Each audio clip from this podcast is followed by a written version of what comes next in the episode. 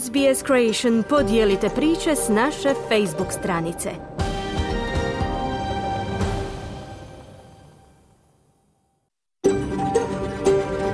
SBS, a world of difference. You're with SBS Croatian on mobile, online and on radio. Vi ste uz SBS Creation na svojim mobilnim uređajima na internetu i radio.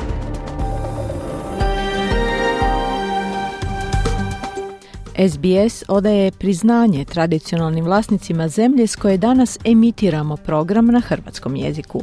Izražavamo poštovanje prema narodu Vurunđeri Vojvurung, pripadnicima nacije Kulin, njihovim bivšim i sadašnjim starješinama.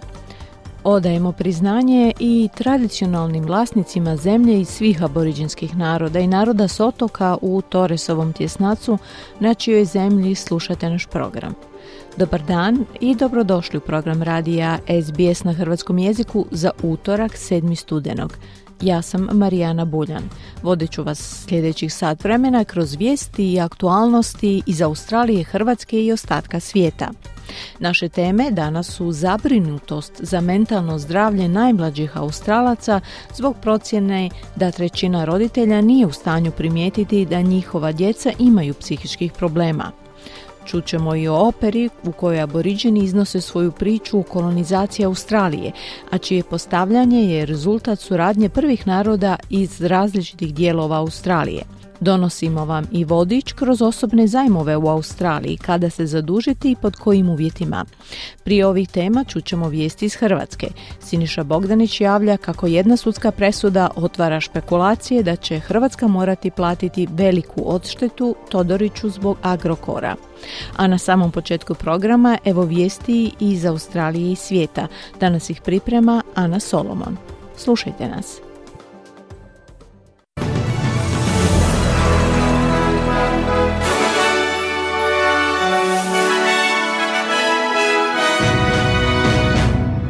Današnjim vijestima poslušajte, premijer Antoni Albanizi pozvao kineskog predsjednika Xi Jinpinga u posjet Australiji. U tijeku je policijska potraga za dvojicom muškaraca koji su pobjegli s mjesta kobne nesreće u Sidneju. I članovi odbora Australske središnje banke će na današnjem sastanku odlučiti o daljnjem povećanju gotovinske kamatne stope.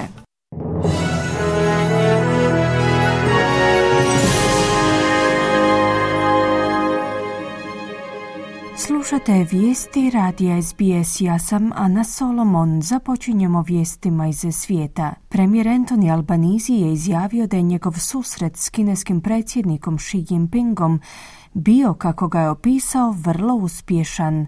Albanizi je tom prilikom pozvao Jinpinga u posjet Australiji. Kineski predsjednik Jinping je pozdravio Albanizijov posjet, okarakteriziravši ga kao ulazak u novu eru odnosa između ove dvije zemlje. Kineski čelnik je kazao da su Peking i Kambera, citiramo, riješili neke probleme, referirajući se na određene prijepore, uključujući pitanje poštivanja ljudskih prava, eskalaciju prijetnji Tajvanu i trgovinske zabrane australskog izvoza u vrijednosti od 20 milijardi dolara.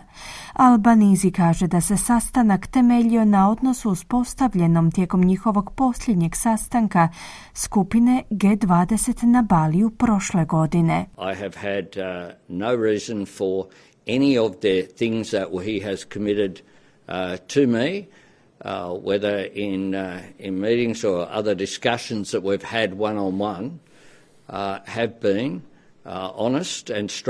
Nisam imao razloga sumnjati u iskrenost bilo kojih obećanja, bilo na sastancima ili drugim raspravama koje smo vodili iza zatvorenih vrata i to je temelj odnosa. Međutim, to ne znači da se slažemo u svim pitanjima, zaključio je Albanizi. Čelnici Ujedinjenih naroda su ponovno zatražili hitan prekid sukoba za potrebe dovođenja humanitarne pomoći na području pojasa Gaze dok je broj smrtno stradalih u izraelskim napadima premašio 10 tisuća. 18 potpisnika, uključujući visokog povjerenika UN-a za ljudska prava, čelnika svjetske zdravstvene organizacije te UN-ovog čelnika za humanitarnu pomoć je izdalo zajedničko priopćenje. UN-ov glavni tajnik Antonio Guterres je kazao da na području graničnog prijelaza Rafa u Gazu ne ulazi dovoljna količina humanitarne pomoći.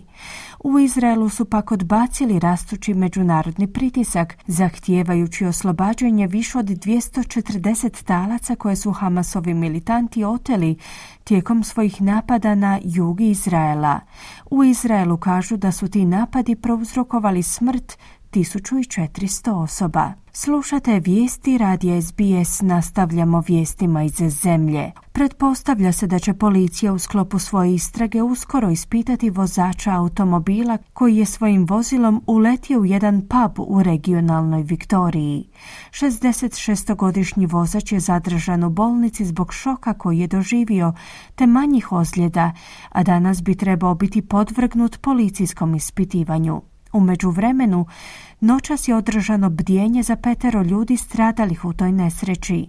Zastupnica laburista za izbornu jedinicu Macedon Mary Ann Thomas je za Kanal 9 izjavila da je u noćašnjem bdjenju došla do izražaja snaga zajednice. It's really important for people to come together at a time like this to remember those families who have lost their lives in our community. Doista je važno da se ljudi u ovakvim trenucima okupe kako bi se prisjetili obitelji koje su izgubile svoje živote, a koje su bile dijelom ove zajednice. Upravo je ta snaga bila osjetna u noćašnjem bdjenju, zaključila je Thomas. Mediji su imenovali 44-godišnjakinju iz Point Cooka Pratibu Šarmu, njezinog 30-godišnjeg partnera Jatina Čuga i njezinu 9-godišnju kći Anvi među ubijenima u pivnici Royal Dalesford, kada se automobil zabio u goste u nedjelju na večer 5. studenog. Na mjestu nesreće su poginuli i 38-godišnjak iz četvrti Tarnate te njegov 11-godišnji sin, dok su njegova 36-godišnja supruga i 6-godišnji sin hospitalizirani i jedan 11-mjesečni dječak je ozlijeđen, ali se nalazi u stabilnom stanju. Nastavlja se policijska potraga za dvojicom muškaraca koji su navodno pobjegli s mjesta kobne prometne nesreće u kojoj su poginula dva dječaka na jugozapadu Sidneja. Policija traga za dvojicom muškaraca koji su viđeni kako bježe s mjesta prometne nezgode, a ujedno žele razgovarati s nepoznatom osobom koja se može vidjeti na nadzornim kamerama kako netom nakon nesreće kruži oko olupine na biciklu. Policajci pokušavaju tvrditi slijed događaja koji su doveli do tragedije u kojoj su dječaci koji još uvijek nisu službeno identificirani, no za koje je poznato da su bili stari između 10 i 15 godina, ubijeni nakon što su jučer izbačeni iz automobila u sidnejskoj četvrti Ashcroft. Pomoćnik policijskog povjerenika Novog Južnog Walesa Brett McFadden kaže da su istražitelji odlučni saznati što se točno dogodilo. Odbor Australske središnje banke će danas održati sastanak na kojemu će odlučiti o daljnjem povećanju kamatnih stopa. Za potrebe donošenja odluke odbor će razmatrati jači od očekivanog skup podataka o inflaciji, snažnu potrošnju i znakove otpornosti na tržištu rada, no mišljenja su podijeljena oko toga hoće li ili neće ponovno povećati kamatnu stopu u oči blagdana. Povećanje kamatne stope u iznosu od 0,25% je moguće, čime bi se gotovinska stopa podigla na 4,35%. I na koncu jedna vijest iz svijeta. U jeku provedbe procjene utjecaja u potresom najteže pogođenim područjima Nepala, tamošnje vlasti kažu da se pribojavaju da bi se broj smrtno stradalih u potresu koji je pogodio tu zemlju proteklog vikenda mogao povećati. Spasilački timovi su više od 48 sati pokušavali spasiti što je više moguće života, a neki od njih su pretraživali ruševine golim rukama. Operacija spašavanja je sada usmjerena na dostavu hrane i skloništa za sve ljude koji su u potresu izgubili svoj krov nad glavom. Subarna Šah je kazala da je utjecaj ovog potresa razoran.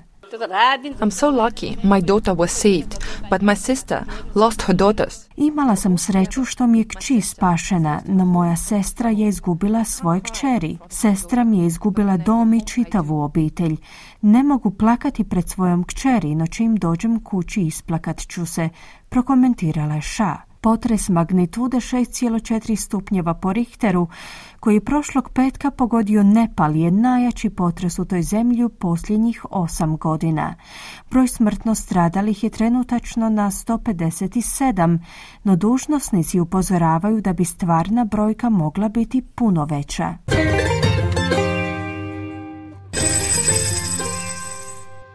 Danas jedan australski dolar vrijedi 0,65 američkih dolara, 0,61 euro te 0,53 britanskih funti.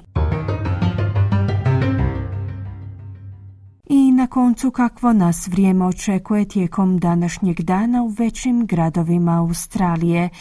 Pert uglavnom sunčano uz najvišu dnevnu temperaturu do 26 stupnjeva Celzija. Adelaide sunčano i 27 stupnjeva. Melbourne manji pljuskovite mogućnost razvoja olujnog nevremena i 30 stupnjeva. Hobart djelomična naoblaka 22. Canberra slični vremenski uvjeti, djelomično oblačno te 26 stupnjeva. Sydney uglavnom sunčano 25. Brisbane djelomična naoblaka 25. I na posljedku Darwin gdje će prevladavati manji pljuskovite mogućnost razvoja olujnog nevremena uz najvišu dnevnu temperaturu do 34 stupnja Celzija. Slušali ste vijesti radija SBS. Za više vijesti posjetite SBS News.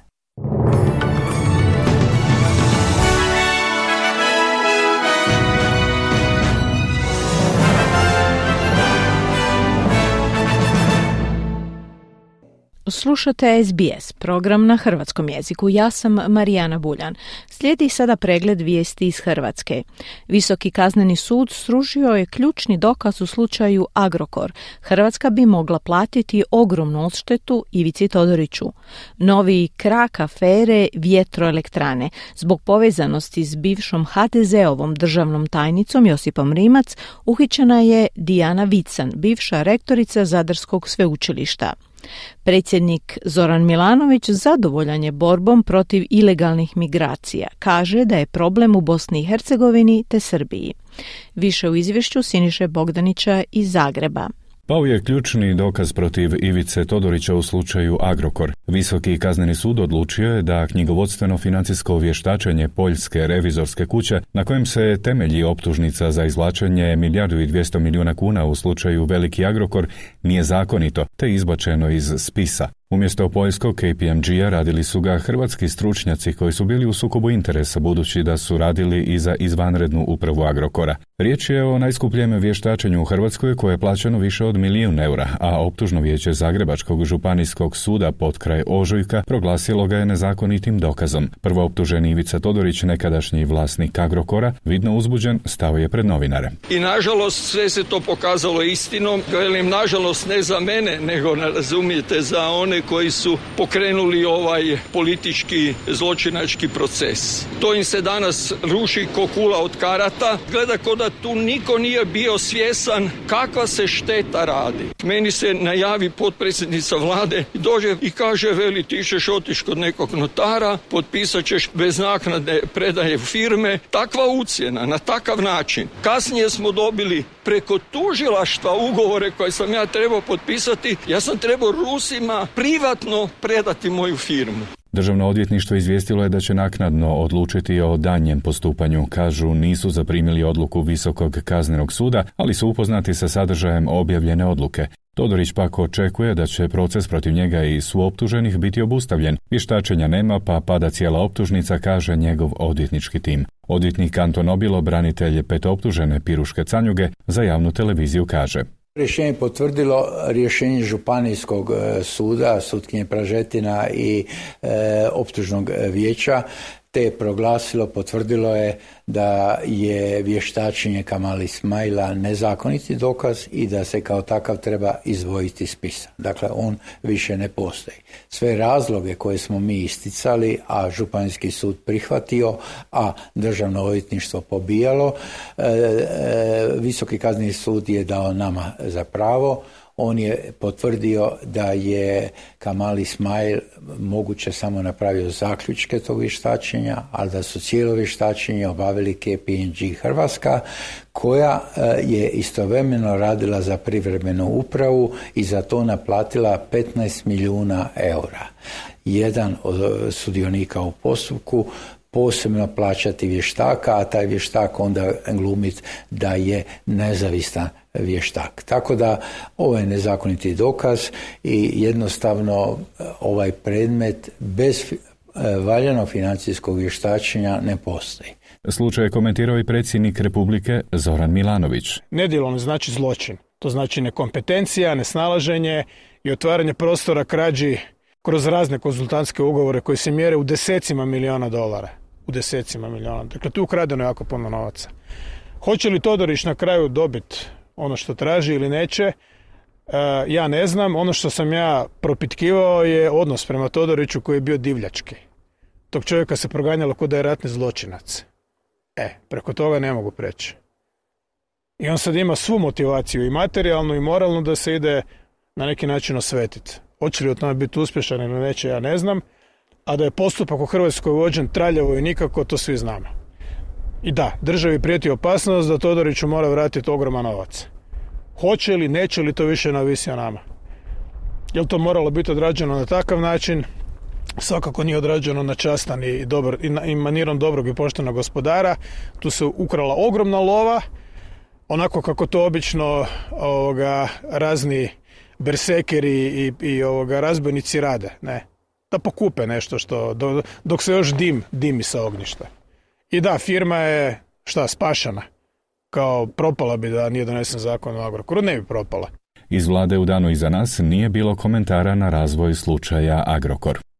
Nova uhićenja povezana sa slučajem bivše državne tajnice Josipe Rimac ovoga puta u Zagrebu i Zadru. Uhićena je bivša rektorica Zadarskog sveučilišta Dijana Vican. Osim nje uhićeni i direktor tvrtke graditelje Svratišta Ante Stanišić. Istražitelji sumnjaju da je bivša državna tajnica urgirala kod bivše rektorice vezano za jedan posao na sveučilištu u Zadru za koji je bila zainteresirana tvrtka zagrebačkog poduzetnika. Alan Kubat, odvjetnik Dijane Vican. Kako se netko može osjećati kad ga uhite za nešto što se dogodilo prije četiri godine i što nije nitko do sada ni sporio, niti dakle dovodio u pitanje. Iznijela je obranu, decidirano, jasno, ukazala je na sve ono što njoj ide u prilog i zbog čega stvarno nema odgovornosti nje kao rektorice sveučilišta. Jutarnji list je doznao da je Rimac dok je bila na dužnosti državne tajnice u Ministarstvu uprave stanovala upravo u stanu u zgradi na Zagrebačkim linovima, a čiji je vlasnik tvrtka graditelj Svratišta, te je od Ante Stanišića navodno ishodovala besplatne režije. Na pitanje o uhićenjima ministar pravosuđa Ivan Malenica, kojega su novinari susreli na obilježavanju dana Zagrebačkog pravnog fakulteta, kazao je tek da akciju provode neovisna tijela.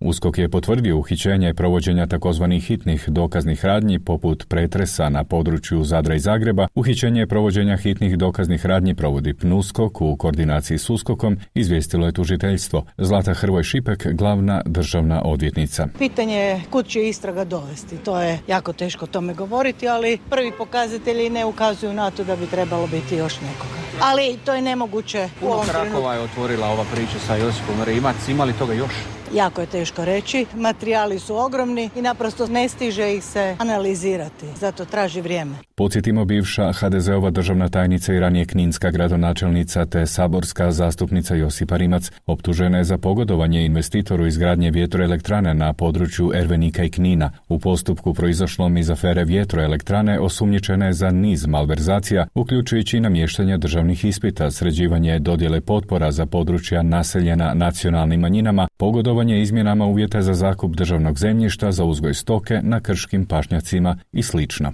Predsjednik Republike Zoran Milanović obišao je državnu granicu s Bosnom i Hercegovinom na području Karlovačke županije, gdje su mu djelatnici Ministarstva unutarnjih poslova prezentirali nadzor državne granice dronom i termovizijskom kamerom. Riječ je o području na kojemu je u zadnje vrijeme zabilježen najveći broj migranata koji ilegalno pokušavaju prijeći granicu. Poslušajte izjavu glavnog ravnatelja policije Nikole Miline i predsjednika Zorana Milanovića. Mi ove godine smo uhitili preko 1100 i 20 već krijumčara i to je zaista značajno doprinosimo na razini Europske unije. Mogu izraziti zadovoljstvo ako hoćete pohvaliti ljude kako rade posao i mislim da se od toga bolje ne može. Odnosno ako bi se razmišljalo o nečem većem, to je jedna potpuno nova dimenzija koja opet ne bi riješila problem. A problem su krijumčari, ovi koji se ovdje uhvate u mrežu koje naša policija ščepa, oni su od naših sudova kažnjavani e, smiješnim prijateljskim kaznama u zatvor praktički ne idu, iznimno se dosuđuju kazne zatvora, a i novčane, dakle dobije uvjetne kazne. Sudovi bi trebali suditi drugčije, jel da? Dakle, dogod se ovi budu izvlačili sa, tri sa 30 dana zatvora, u najgorem slučaju nastavit će to raditi. Problem je u susjednim državama koje odrađuju onako, otaljavaju, ne odrađuju. Bosna i Hercegovina i Srbija. Dakle, politički problem je istočno od Hrvatske, mora se početi ozbiljno raditi posao, a Sarajevo i Beograd ga neće početi raditi dok ne vidi da im se to isplati. Toliko o ovom zanimljivom danu u Hrvatskoj. Iz Zagreba za SBS Siniša Bogdanić. Hvala Siniši. Čuli ste vijesti iz Australije, Hrvatske i ostatka svijeta, a u nastavku programa donosimo vam aktualne teme i vodič za useljenike. Govorimo o važnosti da roditelji na vrijeme uoče probleme njihove djece s mentalnim zdravljem, o operi koja govori o kolonijalnoj prošlosti Australije, te vas vodimo kroz gotovinske kredite. Ostanite i dalje uz program radija SBS na hrvatskom jeziku. Vi ste uz program radija SBS na hrvatskom jeziku, ja sam Marijana Buljan. Okrećemo se australskim aktualnostima. Iz Organizacije za zaštitu mentalnog zdravlja djece su prozvali nadležne zbog nedostatne potpore djeci mlađoj od 14 godina koja se suočavaju s problemom mentalnog zdravlja. U organizaciji Kids Express utvrdili da jedno od troje roditelja u Australiji nije u mogućnosti prepoznati znakove lošeg mentalnog zdravlja svoje djece, a što bi moglo rezultirati dugotrajnim negativnim učincima u zreloj dobi. Prilog Kire Hen pripremila je Ana Solomon. Djetinstvo se često povezuje s bezbrižnim vremenom bez prevelikih odgovornosti i stresa, zbog čega se problemi mentalnog zdravlja uglavnom povezuju s ljudima u zrelim godinama života. No što ako su te pretpostavke pogrešne ili čak štetne? Upravo to sugeriraju u Organizaciji za zaštitu mentalnog zdravlja djece Kids Express. Utemeljiteljica i izvršna direktorica organizacije Margo Ward je kazala da postoji manjak svjesnosti po pitanju mentalnog zdravlja djece u Australiji. Last year we ran a survey which uh, surveyed over 1600 uh, adults across Australia and we found that one in three parents weren't able to confidently recognize the signs that their children would have mental health issues. Prošle smo godine proveli anketu nad preko 1600 osoba zrele životne dobi diljem Australije i tom prilikom smo došli do spoznaje da svaki treći roditelj nije bio u stanju prepoznati znakove u poremećaju mentalnog zdravlja kod svoje djece. To nas je poprilično iznenadilo budući da su to ljudi koji provode najviše vremena sa svojom djecom, a istovremeno nisu u stanju uočiti da se njihovo dijete ne osjeća posve dobro, zaključila je Ward. Posljednji podaci s kojima raspolažu u Australskom zavodu za statistiku sugeriraju da se s problemima mentalnog zdravlja u Australiji suočava svako sedmo dijete u dobi od četvrte i jedanaeste godine, te da se oko polovica svih problema mentalnog zdravlja pojavljuje prije 14. godine života. No tek 25% djece je dijagnosticirano s poremećajem mentalnog zdravlja, zbog čega prima profesionalnu njegu. Ward nadalje pojašnjava da problemi mentalnog zdravlja koji nisu na vrijeme uočeni mogu predstavljati izazove koji ljude prate čitavog života. It's really critical that we are now looking at children's mental health as not only an early intervention but a prevention strategy across the age span of our mental health for Doista od ključne važnosti da se pozabavimo ovim problemom, ne samo iz ugla rane intervencije, već i strategijama prevencije kod djece različite dobi, ali i mentalnim zdravljem Australaca u cijelosti. Propusti u prepoznavanju problema mentalnog zdravlja kod djece mogu voditi ka depresiji, tjeskobi, pa čak i posttraumatskom stresnom poremećaju prilikom odrastanja i u zreloj životnoj dobi. Stoga je od ključnog značaja da interveniramo što je prije moguće, istaknula je Ward. Pitate se na koji način možete prepoznati suočava li se vaše dijete s problemom mentalnog zdravlja. Dr. Ian Perks je dječji psihijatar pri sveučilištu Novi Južni Wales te mreži sidnejskih dječjih bolnica. On primjećuje sljedeće. So the signs might include, for instance, uh, difficulty falling asleep uh, or staying asleep, so sleep disturbance can be a sign. Neki od znakova se odnose na probleme prilikom spavanja. Poremećaj sna mogu biti znak da nešto nije u redu. Zatim promjene u prehrambenim navikama, poremećaj apetita, promjene u obimu nazočnosti u školskoj nastavi ili promjene u uspješnosti obavljanja školskih zadataka.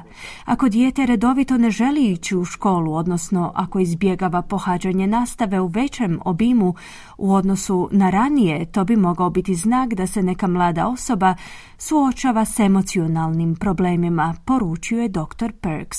Statistički podaci pak upućuju da se sedam od desetoro djece koja odlaze pedijatrima odnosi na probleme mentalnog zdravlja. Temeljem podataka je također utvrđeno da je prvih 2000 dana djetetovog života ključno razdoblje za djelovanje, te da intervencije tijekom tog životnog razdoblja mogu rezultirati značajnim poboljšanjima životnog iskustva djece u ranijoj dobi, njihovom zdravlju i razvoju. Tony Fitzgerald, voditelj virtualnih usluga pri besplatnoj telefonskoj liniji za pomoć djeci, Kids Helpline je kazao da bi puno značilo kada bi roditelji bili u mogućnosti slušati emocije koje im njihova djeca odašilju. About 37% of all of our contacts at Kids Helpline come from children who are aged 14 years or, or, or younger. So, so we know it's a significant issue.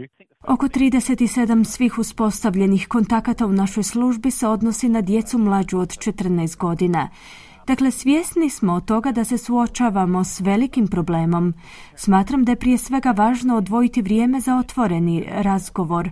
Slušajte što vam djeca žele kazati i pokušajte dokučiti što se s njima događa.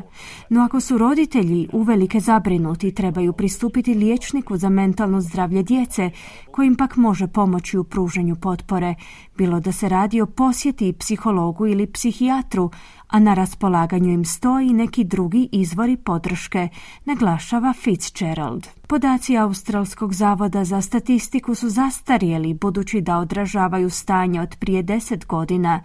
Fitzgerald stoga smatra da se otada broj djece koja se suočavaju s problemima mentalnog zdravlja povećao. Through whatever determinants there are, whether it's social media or whether it's some other kind of impacts within the community that are impacting our young people's mental health. We have seen a rise in in reports around mental health um, impacting our young people. So. Bez obzira na determinante, bilo da se radi o društvenim mrežama ili nekim drugim utjecajima unutar zajednice, uviđamo povećanje prijava o poremećajima mentalnog zdravlja kod mladih ljudi. Dakle, da se zaključiti da ovdje vjerojatno postoje razni čimbenici koji su doveli do toga možda povećanje obima u odašiljanju poruka o traženju pomoći ili neki drugi čimbenici koji utječu na živote mladih ljudi.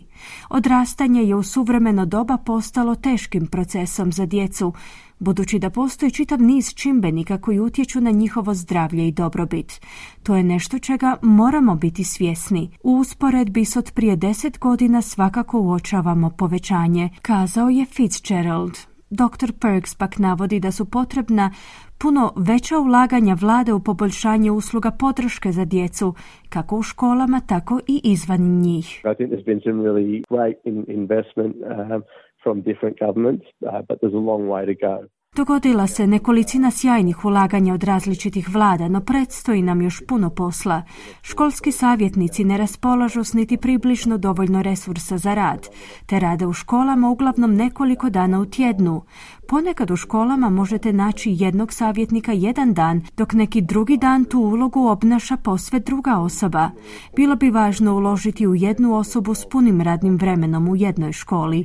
Postoji jedno doista važno istraživanje koje ispituje učinkovitost internetskih opcija liječenja za djecu s problemima mentalnog zdravlja i stoga je to trajan izazov koji zahtjeva dodatna ulaganja, na posljedku je kazao dr. Perks. Ako je vama ili nekome koga poznajete potrebna podrška, obratite se besplatnoj telefonskoj liniji za pomoć Lifeline na 131114 ili Kids Helpline na 1800 55800.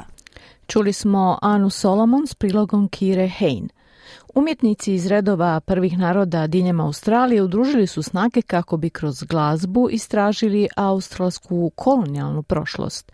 Ovo je prvi put da je nagrađivana knjiga Jane Harrison posjetitelji prenesena na opernu pozornicu s nadom da će pridonijeti razumijevanju i pomirenju. Prilog Briana Pjaca i Aleksa Anifantisa za naš je program pripremila Mirna Primorac. Boriti se ili ih pustiti da ostanu. To je ono što su vođe klanova morali odlučiti kada su vidjeli da britanski brodovi stižu 26. siječnja 1788. godine. Posjetitelj je predstava koja zadire u rasprave koje su se mogle dogoditi na datum koji je zauvijek promijenio život ljudima prvih naroda Australije. Jess Hitchcock je Sabai Motuan izvođačica koja sudjeluje u predstavi. During this period of time in history, it's been really um, crucial for us to be together telling this story. Um, and, you know, there's six Indigenous artists and then there's an Indigenous Samoan artist performing with us as well. Tijekom ovog razdoblja bilo nam je iznimno važno zajedno ispričati ovu priču šest autohtonih umjetnika i jedan starosjedilački samoanski umjetnik zajedno dijele ovu priču, kazala je Hitchcock. Kako god na početku glasali, na kraju su se svi morali složiti.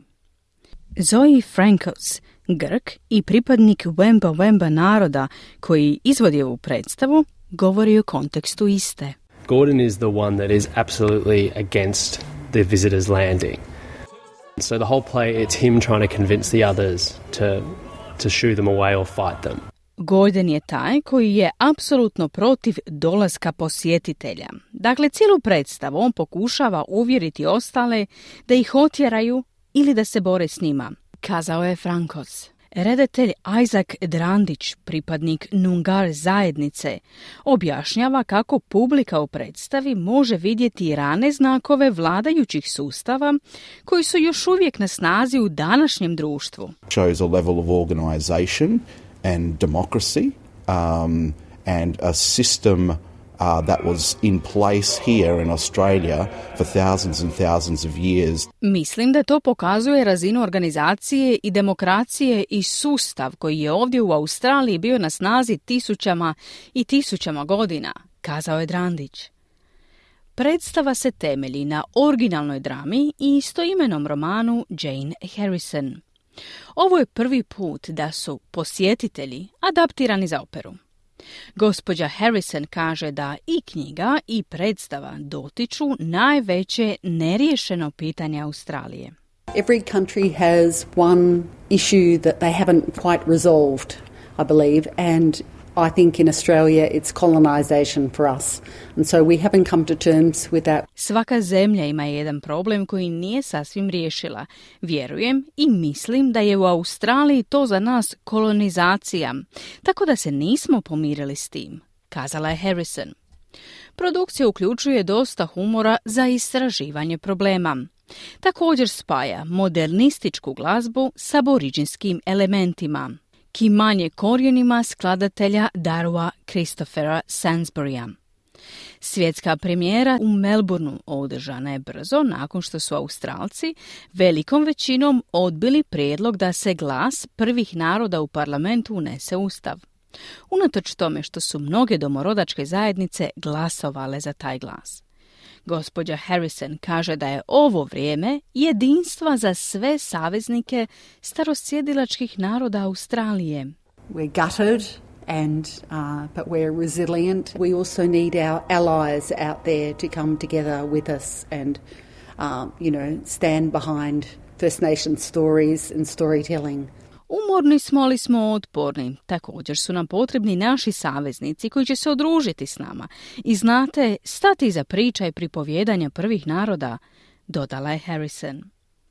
Izvođači, kao što je Zoe Frangus, se nadaju da će potaknuti iscijelenje i razmišljanje. I would love people who sit there and think they know everything and think that who voted no to come down and see a show like this and actually maybe try and educate themselves and try and broaden their minds rather than sitting in the bubble they live in. Volio bih da ljudi koji sjede tamo negdje i misle da sve znaju i koji su glasali protiv, da dođu i pogledaju ovu predstavu i zapravo se možda pokušaju educirati i pokušaju proširiti svoje vidike, kazao je Frankos. Bila je to Mirna Primorac s prilogom Brajana Pjaca i Aleksa Nifantisa. U nastavku programa donosimo vodič o gotovinskim kreditima, no prije toga čućemo malo glazbe. Danas slušamo Vicu Vukova. Slušate SBS na hrvatskom jeziku, ja sam Marijana Buljan. Na redu je sada nova epizoda SBS-ovog vodiča kroz Australiju. Današnja tema gotovinski zajmovi, kako aplicirati i koje vrste postoje. Prilog Melise Kompanjoni i Mirne Primorac. Jeste li čuli za Money Smart? To je internetska stranica Savezne vlade pri Australskom povjerenstvu za vrijednosne papire i investicije, ASIKU, koje je ujedno i regulator za poduzeća, tržišta, financijske usluge i potrošačke kredite u Australiji. Money Smart pomaže Australcima svih dobi, podrijetla i prihoda da povećaju svoju financijsku dobrobit – Putem internetske stranice Money Smart potiče štednju, pruža jednostavne korake za osobe koje se osjećaju pod financijskim pritiskom. Potiče informirano korištenje financijskih proizvoda i usluga, povećava spremnost za odlazak u mirovinu i pruža stručnu financijsku podršku. U trenutnoj financijskoj situaciji mnogi Australci potražuju savjete na internetskoj stranici Money Smart kako bi bolje upravljali financijama, a mnogi se odlučuju na uzimanje gotovinskih kredita. No znate li što je to gotovinski kredit? Osobni kredit, personal loan ili gotovinski kredit omogućuje vam posudbu određenog iznosa novca koju ćete otplaćivati s kamatama tijekom određenog vremenskog razdoblja. Gotovinski krediti u Australiji mogu biti osigurani i neosigurani.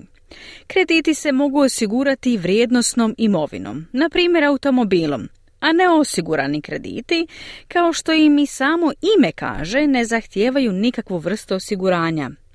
Andrew Dadswell iz Money Smart tima daje primjere nekih svrha gotovinskih kredita. You might be planning a holiday. You might have a wedding coming up and think, oh, this is going to cost a lot of money. Also, we see it for... Moguće je da razmišljate o odmoru, vjenčanju ili renoviranju kuće. Također, automobili su čest razlog za potražnju ovih kredita. Velika prednost gotovinskih kredita je što vam omogućuje bolju kontrolu nad troškovima tijekom određenog financijskog perioda, što uvelike olakšava upravljanje financijama.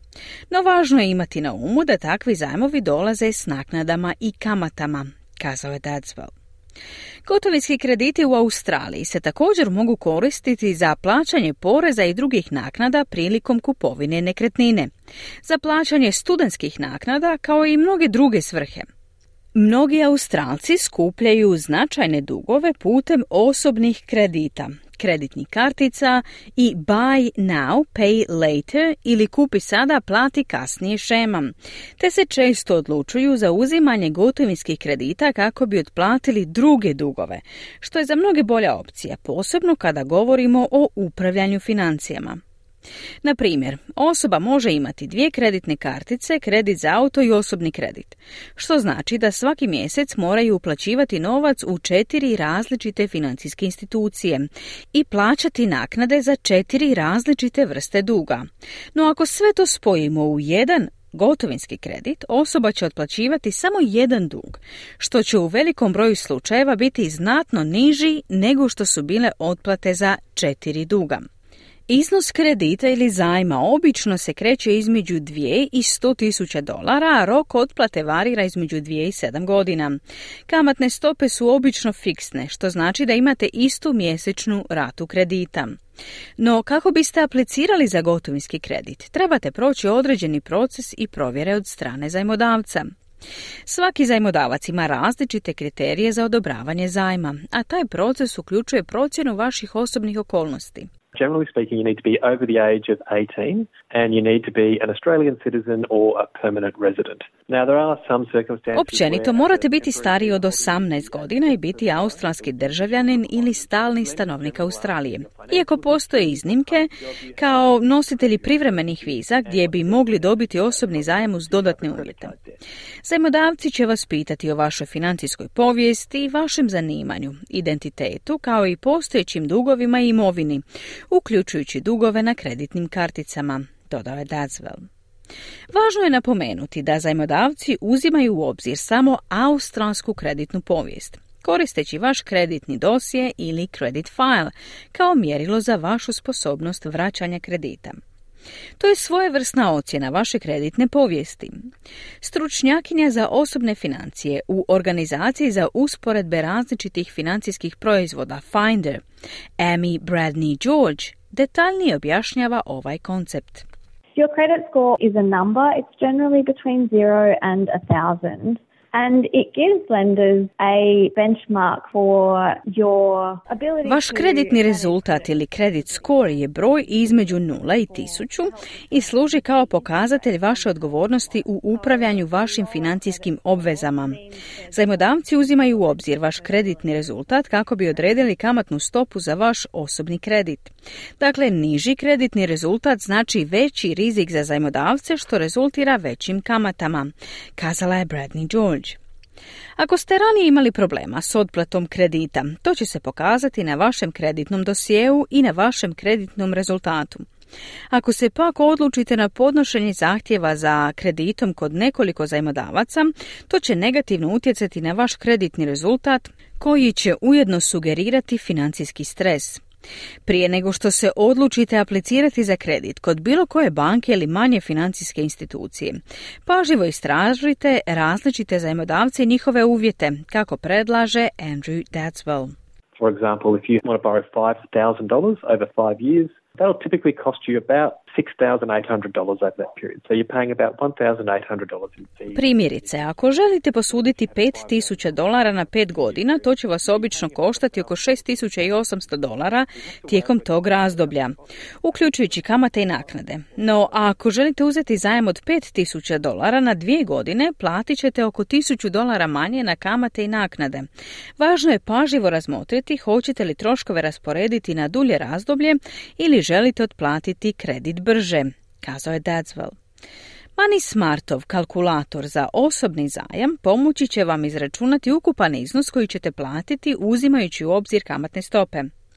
Financijske institucije poput banaka i specijaliziranih manjih zajmodavaca nude različite gotovinske kredite koji se prilagođavaju vašim potrebama.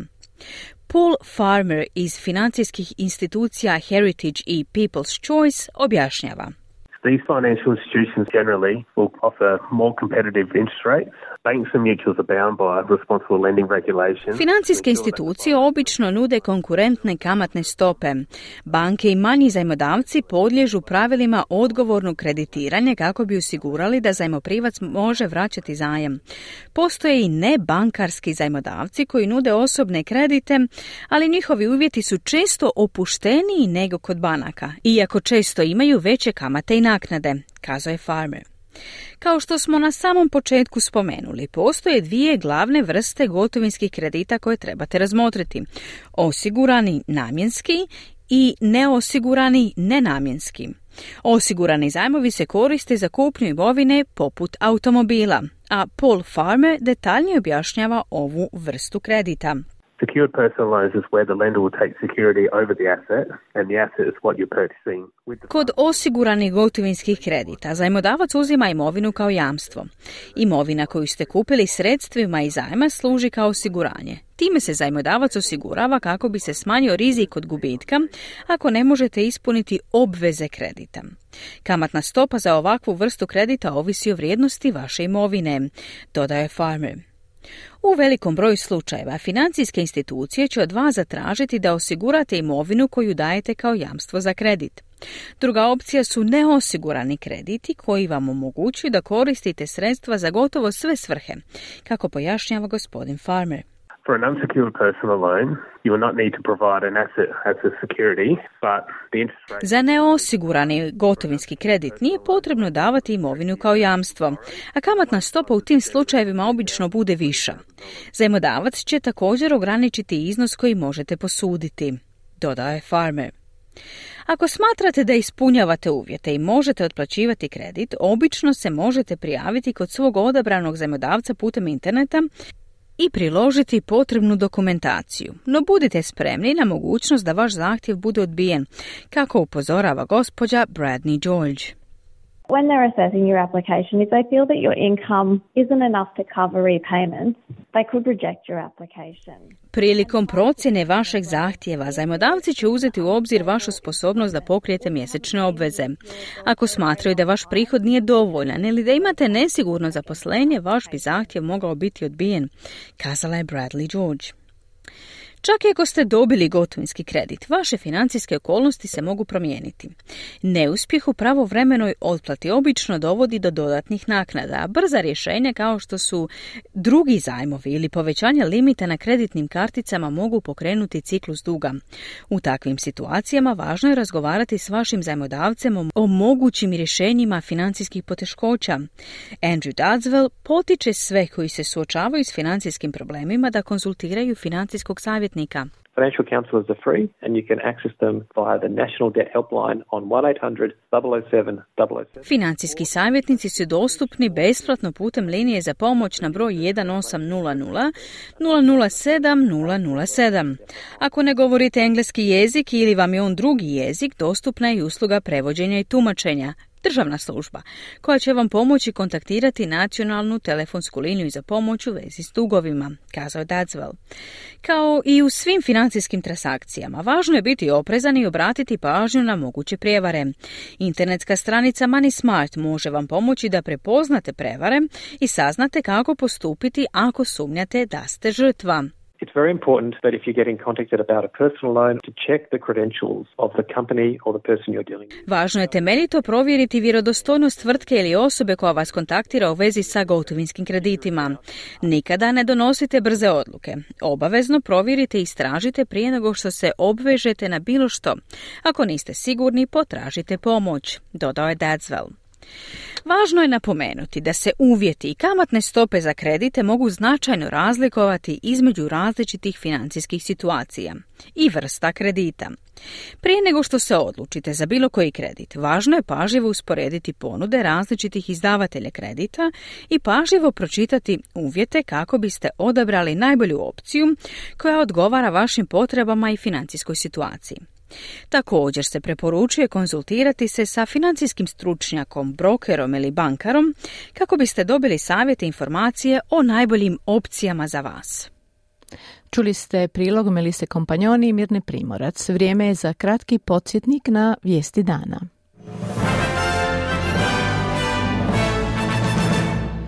Premijer Antoni Albanezi tijekom svog posjeta Kini pozvao kineskog predsjednika u posjet Australiji. Čelnici Ujedinjenih naroda ponovo zatražili hitan prekid vatre za potrebe dovođenja humanitarne pomoći na području pojasa Gaze, dok je broj smrtno stradalih u izraelskim napadima premašio tisuća civila prema Hamasu.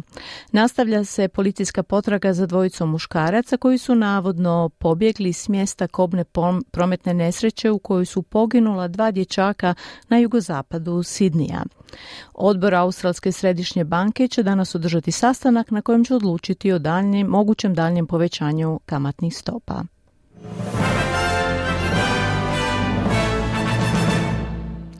I bilo je to sve u programu radija SBS na hrvatskom jeziku za utorak 7. studenog. Ja sam Marijana Buljan. Hvala na slušanju. Pozivam vas da budete opet s nama u četvrtak od 11 do 12 sati te vas podsjećamo da nas možete slušati u petak u istom terminu kao i da u subotu ponavljamo program od petka, a termin emitiranja je 14 sati. Do slušanja do četvrtka s vama će biti mir na Primorac. Želim vam ugodan dan.